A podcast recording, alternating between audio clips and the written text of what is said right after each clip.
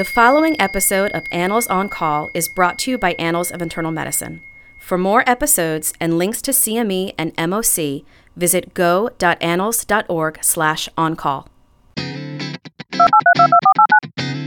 The prevalence of hypothyroidism is much higher than we thought historically. Severe, I would say, is just about in the new guideline greater than 180 over 110, which I think is what now stage 2 hypertension.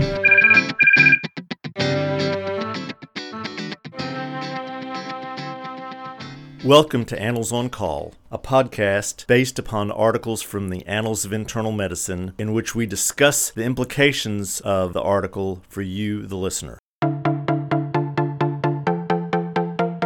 This is Dr. Bob Centor. I'm Professor Emeritus at the University of Alabama at Birmingham and former chair of the Board of Regents for the American College of Physicians. Today, we're going to discuss primary aldosteronism. The article that we're reviewing is The Spectrum of Subclinical Primary Aldosteronism and Incident Hypertension, a cohort study that appeared in the Annals of Internal Medicine November the 7th, 2017. There's an accompanying editorial called Subclinical Primary Aldosteronism in the same issue. Our discussant today is Dr. David A. Calhoun, who's a colleague of mine at the University of Alabama at Birmingham. He's in the Division of Cardiovascular Medicine and particularly works in the Vascular Biology and Hypertension Program and Center for Sleep and Wake Disorders. He runs a hypertension clinic that focuses on resistant hypertension, and he was the author of the 2008 guidelines on resistant hypertension. We hope that you will enjoy this podcast. Let's start out by trying to get an idea of how important primary aldosteronism is in just any hypertensive population because it seems to me that I must have missed a lot of primary aldosteronism during my career because I only remember diagnosing it once. Yeah, I think it was not uncommon for a lot of us. When it was first described by Jerome Conn, and many years later, it was thought to be a very interesting but very rare cause of hypertension. That was probably true up until the early 1990s. Then a number of studies, initially from Australia and then worldwide, really indicated that it was much more common than we thought historically. And those studies and, and, subsequent studies have indicated that among general hypertensives, that it's probably around 10 to 12 percent. If you actually formally tested all these patients, you'd find about 10 to 12 percent actually meet the criteria for primary aldosteronism. And that prevalence goes up with more severe hypertension, as we and others have shown, especially high in patients with resistant hypertension. We've shown that among uh, patients with very difficult to treat hypertension, the prevalence is probably around 20% of patients, so even double that what is observed in general hypertension. So it's a very common problem, and we're just recognizing that more and more. So, one of the things I found interesting in the beginning of an introduction to this study that we're going to have a discussion about was this new concept of abnormal cell clusters. I had always thought of primary aldosteronism as a tumor that's secreting a lot of aldo, and the patient that I personally saw had severe hypokalemia, severe hypertension. We easily found his tumor, his adenoma, and had it removed. But I don't understand this abnormal cell cluster.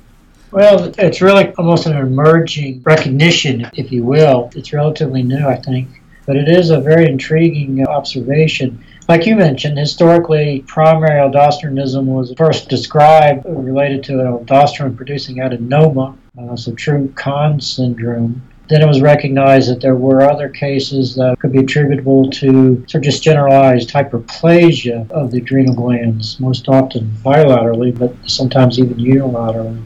Now it's been observed that among adrenal glands, there are these clusters, this aldosterone producing cell clusters, APCCs, that potentially are serving as a source of aldosterone, and again, autonomous source of aldosterone that may be contributing to a lot of this excess aldosterone that we're now seeing in hypertension. So I guess the implication of this is that when you talked about 10 to 12 percent of hypertensives are making too much aldosterone, you're not saying that they have adenomas, but many of them have these cells that seem to be autonomous, but you couldn't define them on a CT scan, but you could define it with a measurement of renin and aldo. Right, I think the minority still, if you looked aggressively, would find a isolated or solitary adenoma as a source of their hyperaldosteronism. So instead, there would not be a discrete source. Historically, we attributed that to hyperplasia bilaterally, but now we have these isolated cell clusters that have been identified. We don't know to what extent these cell clusters actually attributing to the aldosterone excess broadly. You know, they've been studied in a small series of, of autopsy cases in harvested uh, adrenal glands. So we don't know to what extent they're contributing, but it's certainly an intriguing concept uh, that this could be an important cause of this underlying uh, hyperaldosteronism. I think this sort of is the necessary introduction to understand the study. If you could describe the way you read the study, and I have some notes and I'll ask you some specific questions about it, but I thought the study was fascinating. Yeah, I think it's a very uh, informative, important study. So we've recognized, as we talked earlier, that the prevalence of hyperaldosteronism is much higher than, than we thought historically. And us and others, uh, you know, have suggested that it's even more than there's probably a role of aldosterone excess even beyond that of true primary aldosteronism. That is, there are lesser degrees of aldosterone excess that may not fulfill the criteria of true classical primary, but it's inappropriate nonetheless. So these sort of lower levels of hyperaldosteronism and this study is really in line with that sort of thinking that there are these subclinical levels of aldosterone uh, excess contributing to development of hypertension and potentially to even more broadly to cardiovascular disease. What these authors did was a observational longitudinal study. It was based on a community cohort that had been put together and I think was followed for over 10 years. It was a study. It was looking at risk factors or predictors of development of cardiovascular disease. So in this study, they evaluated the development of hypertension, so that is, they were looking at incident hypertension in relation to the underlying renin levels or renin activity and also the underlying aldosterone levels. And what they found was that, firstly, just having a suppressed renin activity was common, very surprisingly common in this cohort. In almost 50% of these patients, again, these were patients initially without hypertension, so they were all initially normotensive, but still they had 50% of them had suppressed renin activity, which would indicate or suggest some volume, inappropriate volume retention that would be the most important mediator of renin levels. And we know that that's in large part related to aldosterone excess.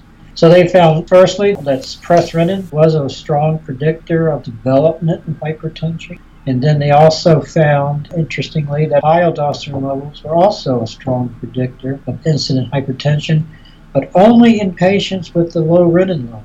So, in my mind, it highlights, I think, an important concept that it's really aldosterone that's physiologically in excess. And what that is may vary from patient to patient. So, the same aldosterone level may have different effects in different people. But if you get the combination of high aldosterone or even normal aldosterone which suppressed renin activity, then that seemingly is inappropriate. It's contributing to volume retention, and, and as this study shows, significantly increases the risk of developing hypertension. Just to put some numbers to it, they studied 850 patients like this, and as you said, almost half, 392 of them had suppressed renin. And even though many of them had normal aldos, when you did an aldosterone renin ratio, because the renin was so suppressed, that ratio was higher than normal. It was an abnormal number. There were 187 who had unsuppressed renin and 271 who were indeterminate. I thought it was very interesting that the suppressed renin patients were more common in African Americans and in women. And does that explain anything about what you see in hypertension? Well, the higher prevalence of low renin levels, if you will, in African Americans has been well known. We've known African Americans have are tend to be more salt sensitive in general, and so that's in part reflected by lower renin levels and the other association they found was older age. Know, renin levels tend to be lower in older patients. So that's certainly our experience in our clinic that African Americans and older patients, you know, that's very those two very common risk factors for certainly developing resistant hypertension. The female gender, I was a little bit surprised by. I would not necessarily have predicted that because that's not our experience. We don't necessarily see a gender difference in terms of renin levels in our clinic. Interestingly, we do see a difference in aldosterone levels. The aldosterone levels tend to be higher, and this is in patients with resistant hypertension, so more selected cohort, but men tend to have a higher aldosterone levels. I think that's in part related just to greater adiposity, or visceral obesity in those patients. So now we have to try to put this into context. If you had aldosterone renin ratios in your non hypertensives and it was increased, you'd know that that was a risk factor for them developing hypertension. That's what this suggests. Uh-huh. But can we actually use that in any way? You know, really, that needs to be tested. That needs to be determined. I mean, that would be the implication, the potential implication, I think, of this. So the question is, should we be screening aldosterone ratios in all adults, or certainly in early hypertensives? I'm not sure that it would necessarily change treatment at this point, unless we were willing to sort of initiate therapy with an aldosterone antagonist. You know, right now, the spironolactone, I think, is pretty much reserved for resistant hypertension as a fourth drug. But this would argue that perhaps we should be using it sooner than that, using it much earlier. I think that's a great point. We'll get into that in just a second. I just wanted to point out for the listeners that we always think of increased aldosterone and hypokalemia, but there are no clues in the electrolyte panel in these patients. They are not patients with hypokalemia tell me if I'm wrong, but I think that is when you actually start to have a larger tumor. And if you're relying on the potassium to diagnose increased aldosterone, then you're going to miss earlier cases. Uh, again, Jerome Conn originally described hypokalemia as sort of part of the um, one of the the diagnostic features of Conn syndrome. But even he recognized later that, in fact, hypokalemia was really a very late complication of the disorder and that it tested that clearly primary aldosteronism would exist without having not yet manifested the hypokalemia. And that's been the experience now in, in terms of screening for primary aldosteronism. Most patients now have normal potassium levels. And so you really should not exclude patients from having primary aldosteronism simply based on the potassium level. So let's take this a step further. So we're not sure what to do before they're hypertensive it's certainly possible that we might want to measure aldone renin in someone who is getting close to hypertension or early hypertension, depending upon what your cutoff is for that. But now let's talk about the internist in his or her office who has a new hypertensive. Should we be measuring an aldosterone and renin in all new hypertensives to try to direct therapy? I think that would be debatable, and I think it may be a little bit premature to be saying that.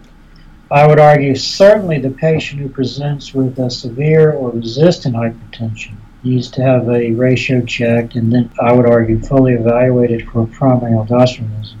So um, define severe for the audience. Well, severe, I would say, is just by new guidelines, you know, greater than 180 over 110, which I think is what now stage two hypertension.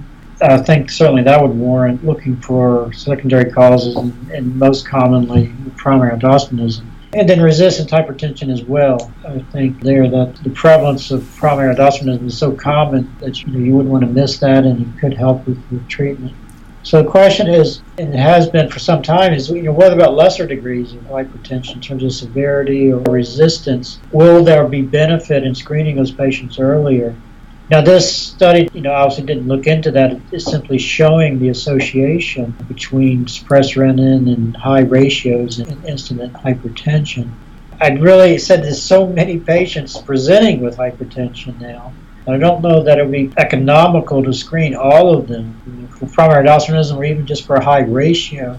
But that's really to be decided. I mean, that's exactly the study we need. It does an early measurement of aldosterone ratio and perhaps preferential use of aldosterone antagonist in those patients with high ratios, is that going to be effective, firstly, from a therapeutic standpoint? Is it going to be cost efficient? I think that's to be determined at this point. So let's say we have a patient with severe hypertension, because I'm trying to take this over to what I know my colleagues worry about all the time. So somebody comes in with early hypertension, they get either put on chlorthalidone or they get put on ACE or they get put on a calcium channel blocker, and one drug controls their blood pressure. We usually don't worry about those people very much. But now we're talking about the people with severe hypertension that you just defined Would it change how you treat them if you find this increased aldosterone to renin ratio? Well, it would for me, in that I would use spironolactone much earlier, certainly in patients with a high ratio, or even now you might argue with a suppressed renin activity.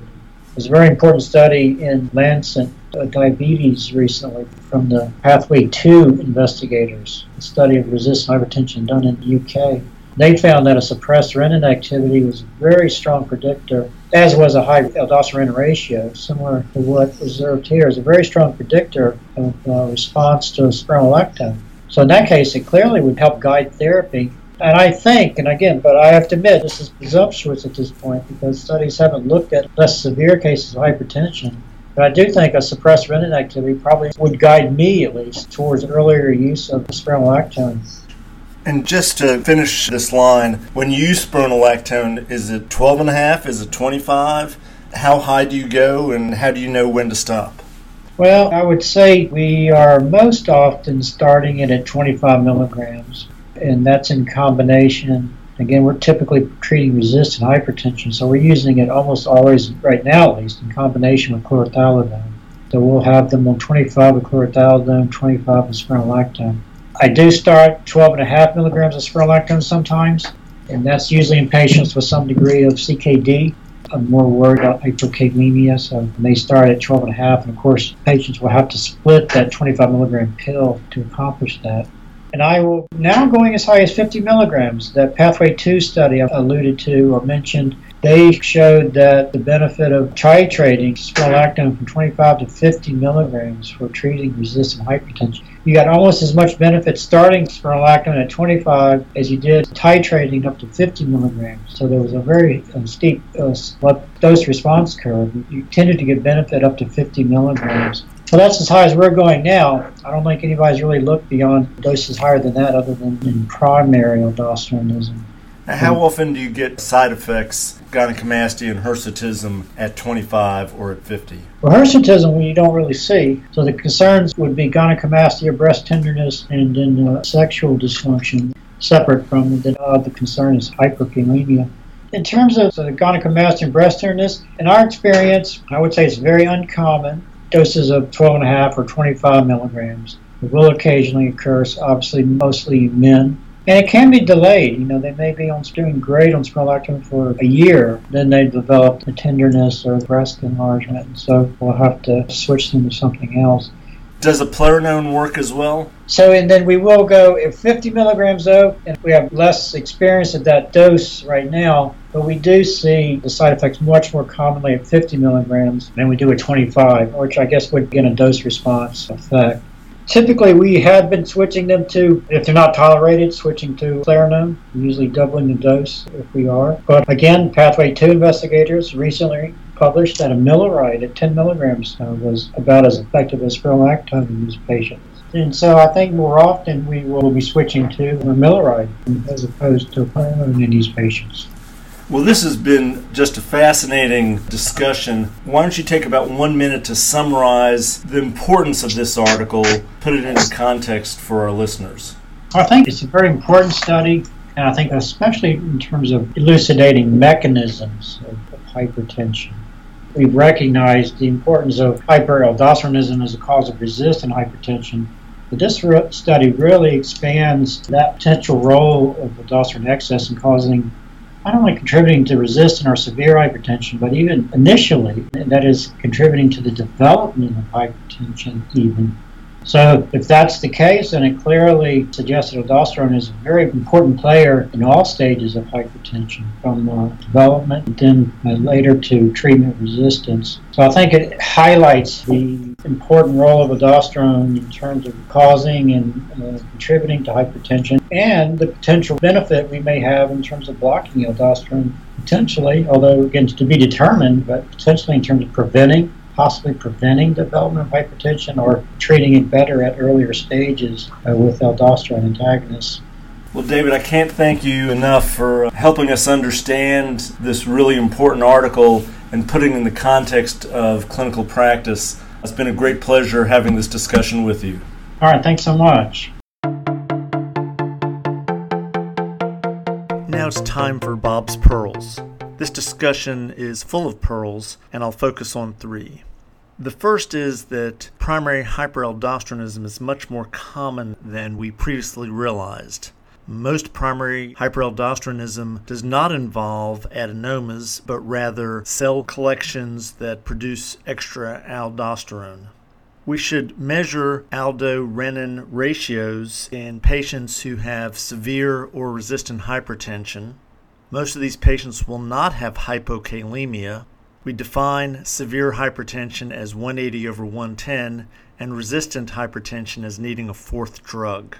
Finally, when we do find primary aldosteronism, we will often treat it with spironolactone, usually at 25 milligrams, but if they have 3B or stage 4 chronic kidney disease, we might start with 12 and a half. Some patients will have side effects, either hyperkalemia or gynecomastia. If they can't tolerate spironolactone, recent evidence suggests that amiloride 10 milligrams also works for resistant hypertension. We hope you've enjoyed this podcast. Thank you for listening.